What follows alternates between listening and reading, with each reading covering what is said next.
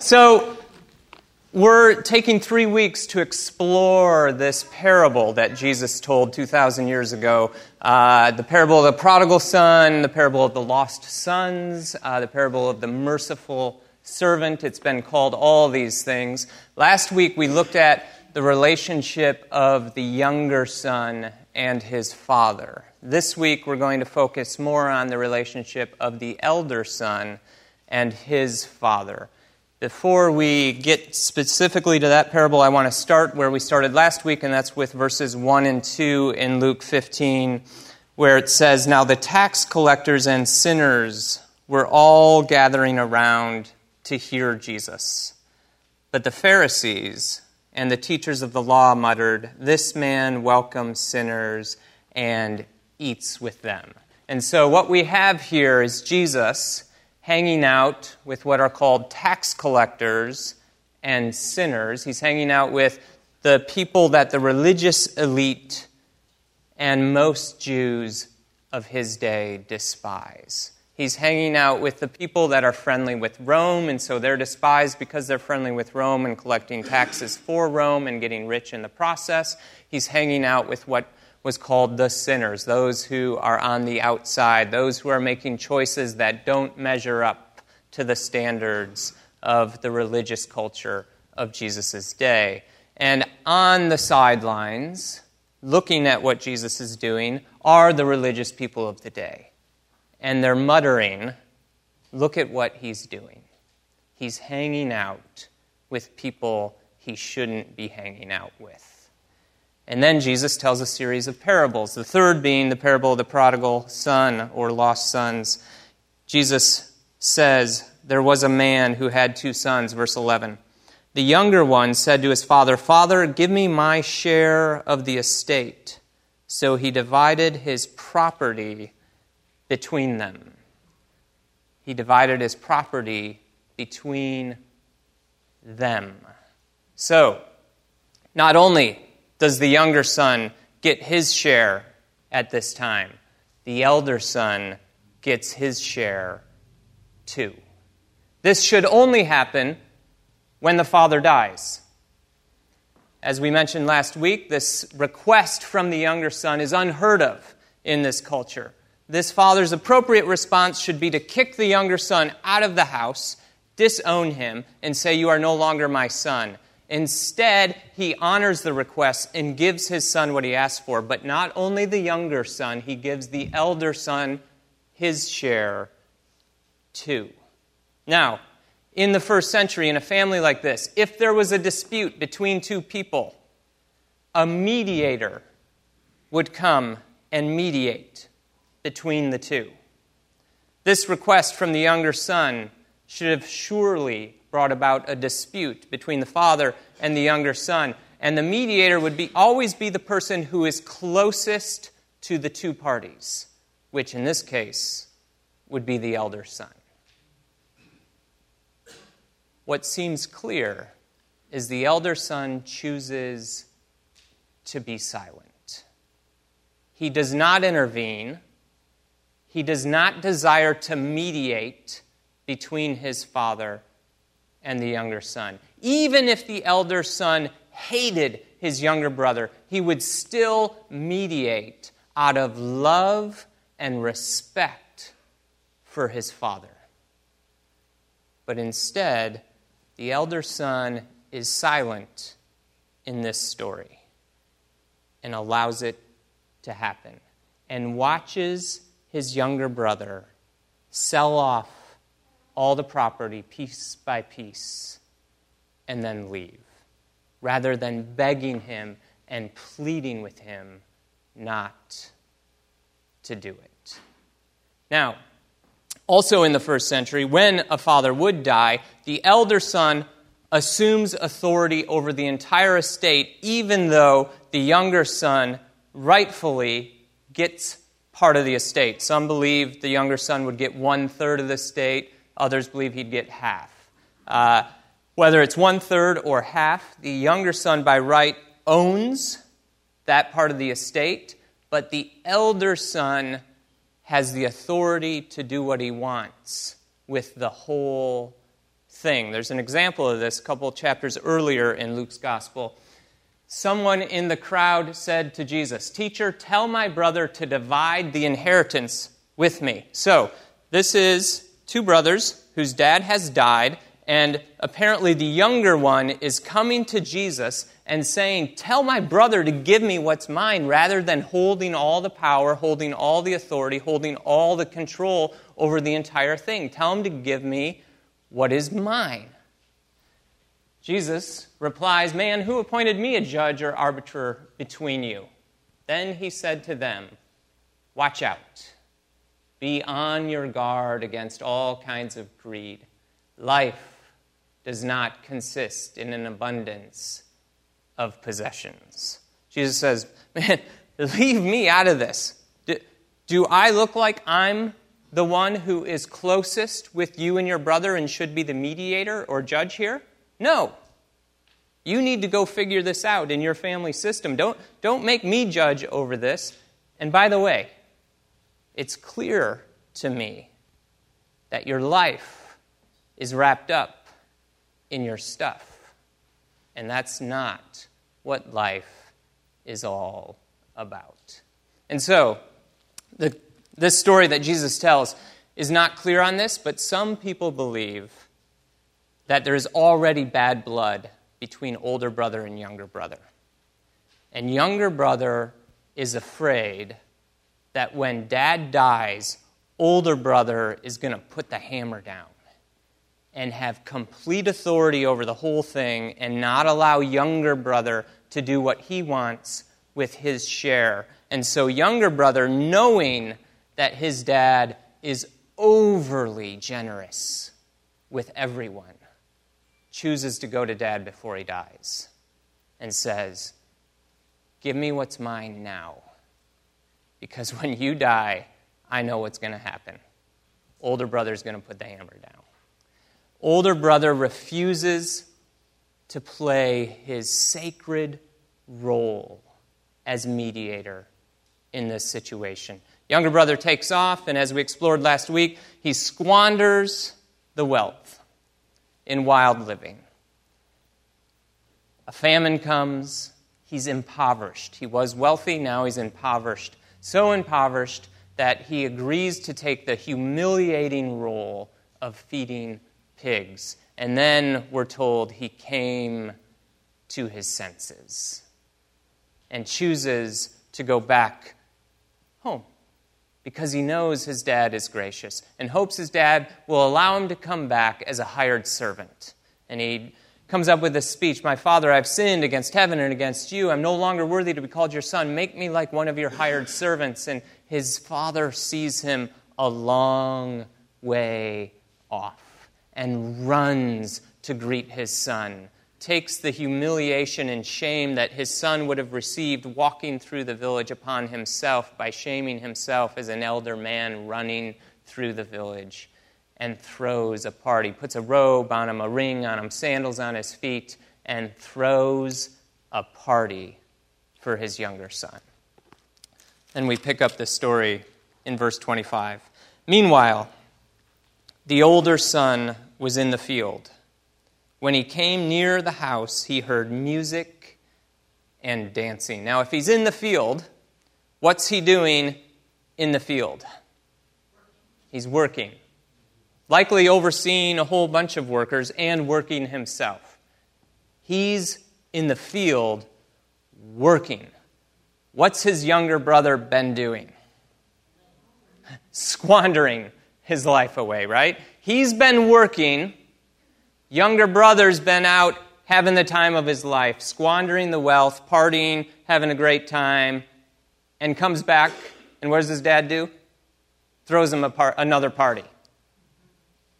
Older brother's been working, comes home, hears music and dancing. Clearly, this celebration is well underway. There is a celebration going on.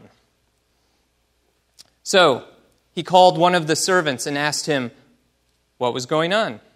Your brother has come, he replied, and your father has killed the fattened calf because he has him back safe and sound. The idea here is he, he has your brother back. Not only is he physically safe, but he has brought him back in as a restored son in the family.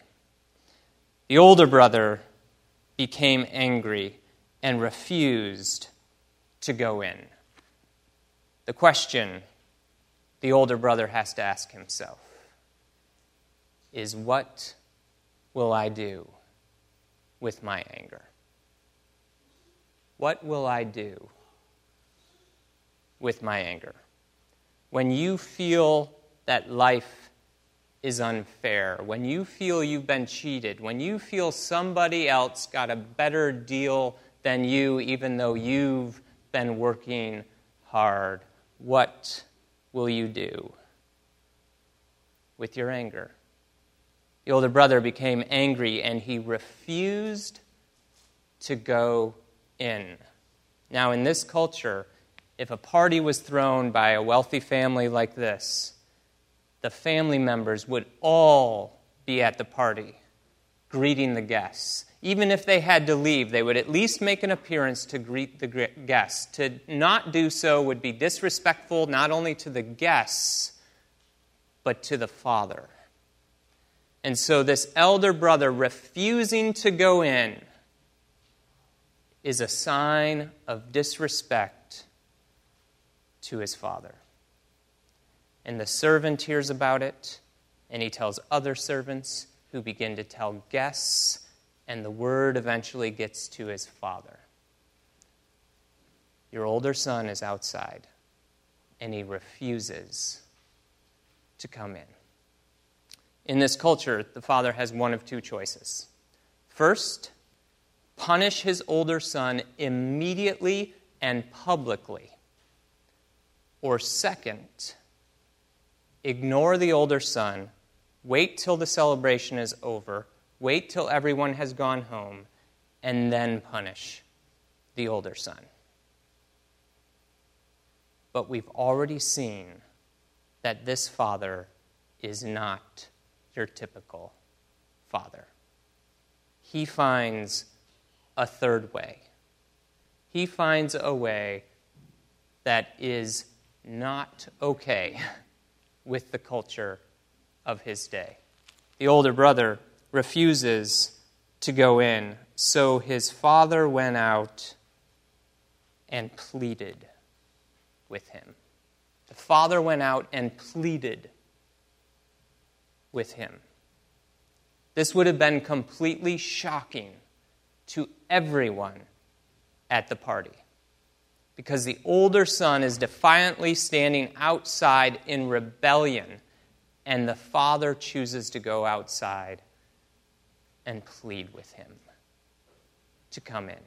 This would have been humiliating for the father. The son already humiliates his father by refusing to come in. The father chooses to humiliate himself by going out and pleading with his son. For the second time in the same day, this father publicly humiliates himself for the sake of desiring to restore relationship with a son. Twice in one day with each son. He does it. How will the son respond to this unbelievable grace that the father is lavishing on his son? Notice what Kenneth Bailey says about grace. Grace is not only amazing, it is also infuriating. that when we see grace lavished upon someone who does not deserve it, it can just infuriate us, can it? They don't deserve that. You're right. And neither do we. The Father is showing the same grace to the elder son that he showed to the younger son.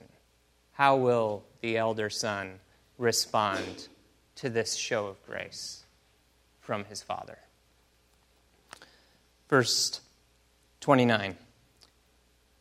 The elder son answered his father, Look, all these years I've been slaving for you and never disobeyed your orders.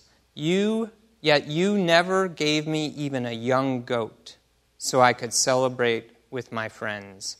But when this son of yours, who has squandered your property with prostitutes, comes home, you kill the fattened calf for him. The response is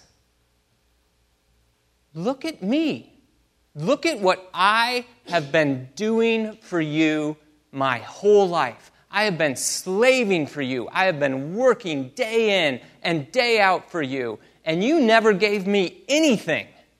In this son who's squandered everything, you throw a party for him.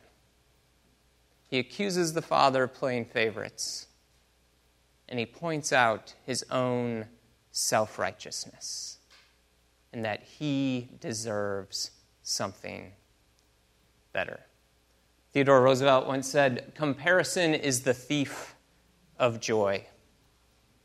The elder son is comparing what his father has done for the younger son with what he feels the father has done for him, which he feels is nothing.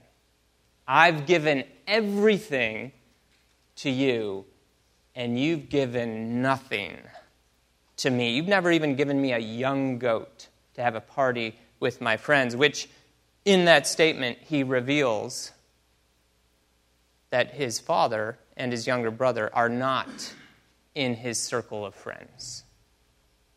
The elder son is breaking relationship with his father, his brother, and the community. He just wants to have a party with the in group whoever the in group is for him, his friends. And clearly, his father and his brother are not a part of that group. And the father is throwing a party for everyone to celebrate.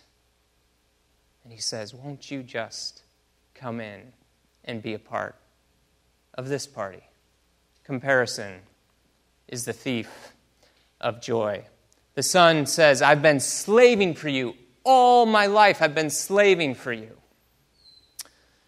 I want to remind us of something I talked about early on in this series, and it's this a sacrifice without love is no sacrifice at all. This son feels like he's been sacrificing his whole life for his father, yet it's been without love. And what that does is build resentment. So, several weeks ago, we talked about our resentful sacrifice. That often, as Christians, we sacrifice, we give, we give, we give, but there's this buried resentment. It's a, desired, a denied resentment toward God for demanding so much sacrifice, resentment toward others for not appreciating our sacrifice, resentment for sacrificing as much as we sacrifice, and resentment toward others for not sacrificing as much as we do. This older brother is filled with resentment toward his father, toward his younger brother. Look what I've done my whole life for you, and what have you given me? And then this son of yours comes home, and look what you give him. And so this elder brother is caught in this cycle, I believe, of comparing, of resentment, and of complaint. Complaint. The 14th century Persian poet Hafez says complaint is only possible while living in the suburbs of God. Complaint is only possible while living in the suburbs of God. All these people are in the celebration, in the party. Where is the elder brother? The suburbs. Outside. This is the beauty of who God is. God will leave the party and come out to the suburbs to try to woo us in. We can stand outside and complain and be filled with resentment and anger and bitterness, and still God will come and plead with us. Come join the party. Come join the party. Uh, let me ask you to reflect within your own soul. What, what, what is the complaint of your heart? What, what complaints do you live with? Because when we live with complaint, we're living in the suburbs of God. We live in the wealthiest nation in the world. And we complain about our jobs. We complain about our homes. We complain about our cars. We complain about our two cars. Uh, we complain about our stuff. We complain that our computers are too old or our phone is too old, it's not working right. Uh, the more stuff we have, the more reason we have to complain. There's a, there's a whole movement, a, a, a small movement within our culture going on, a, a minimalist movement. And when you talk with these people who are extreme minimalists, you find they have less stress, less anger, less complaint, and more peace, more happiness because they have less stuff weighing them down with stress and complaint. When within our spirit there is complaint, it keeps us on the outside of the party. It keeps us on the outskirts. It keeps us in the suburbs of God, while all along God is wooing us back in, and he will leave the party to woo us into the party where joy, happiness, and delight can be found in the heart of the Father.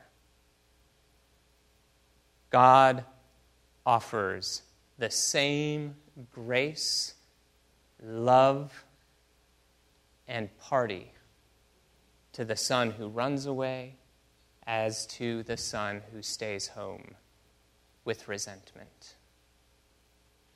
God's grace is limitless and offered to everyone younger son and elder son, both.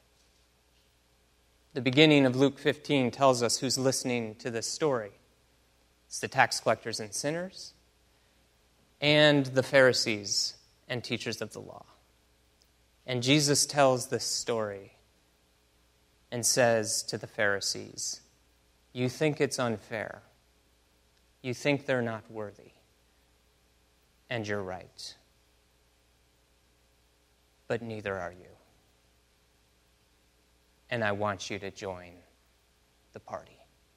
See, the father, when he throws this party for the younger son, he's doing exactly what the Pharisees accused Jesus of doing eating with sinners. Only this father's throwing a party for one. And so the elder son is standing outside, refusing to go in, and gives his father his whole list of reasons why he refuses to go in. To which the father responds, verse 31 My son Notice as you read the list of complaints from the elder son, he does not address his father as father. He refers to the younger son as your son rather than my brother. And the father responds, My son. He reminds the elder son of who he is. You're my son. You're my son. You're my son every bit as much as your brother. Come in to the party. Sometimes Jenna and I joke with each other when one of our kids is doing something and we don't want to deal with it. We'll say, Look at what your child is doing. I'm not doing it. Look at your child. Will you take care of that, please?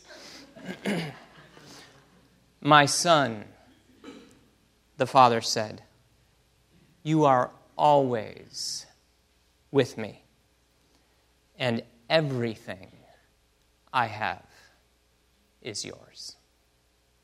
Everything I have is yours. You, you want a goat for a part? Is that what this is about? A goat? Everything. Everything is yours. It's all gift. It's all grace. You're always with me. Everything I have is yours. But we had to celebrate and be glad because this brother of yours was dead and is alive again. He was lost and is found. There was a son who ran away and was lost and came back and is found. There is now a son who is standing on the outside and is lost. And the father is pleading with him to be found. Jesus is brilliant. He doesn't wrap this up all neat and tidy. He doesn't give us any resolution. We're left to wonder will the elder son come into the party or not? Will we? Will we come into the party or not? Will we celebrate God's lavish, abundant, undeserved grace? Or will we be in the suburbs, looking in, complaining about how we didn't get what we deserve? grace is extended to everyone. Everyone is invited to the party. Let's go in. God, thank you. Thank you that you extend grace to everyone. God, may we in humility acknowledge that it is undeserved and beyond what we could ever ask or imagine. God, thank you for life, that it is sheer gift. May we live into that abundant life with joy and spontaneity and delight. God, free us Free us from our comparisons. Free us from our resentment. Free us from our complaints. And fill us with joy and grace and love from you. It's in the name of Jesus we pray. Amen.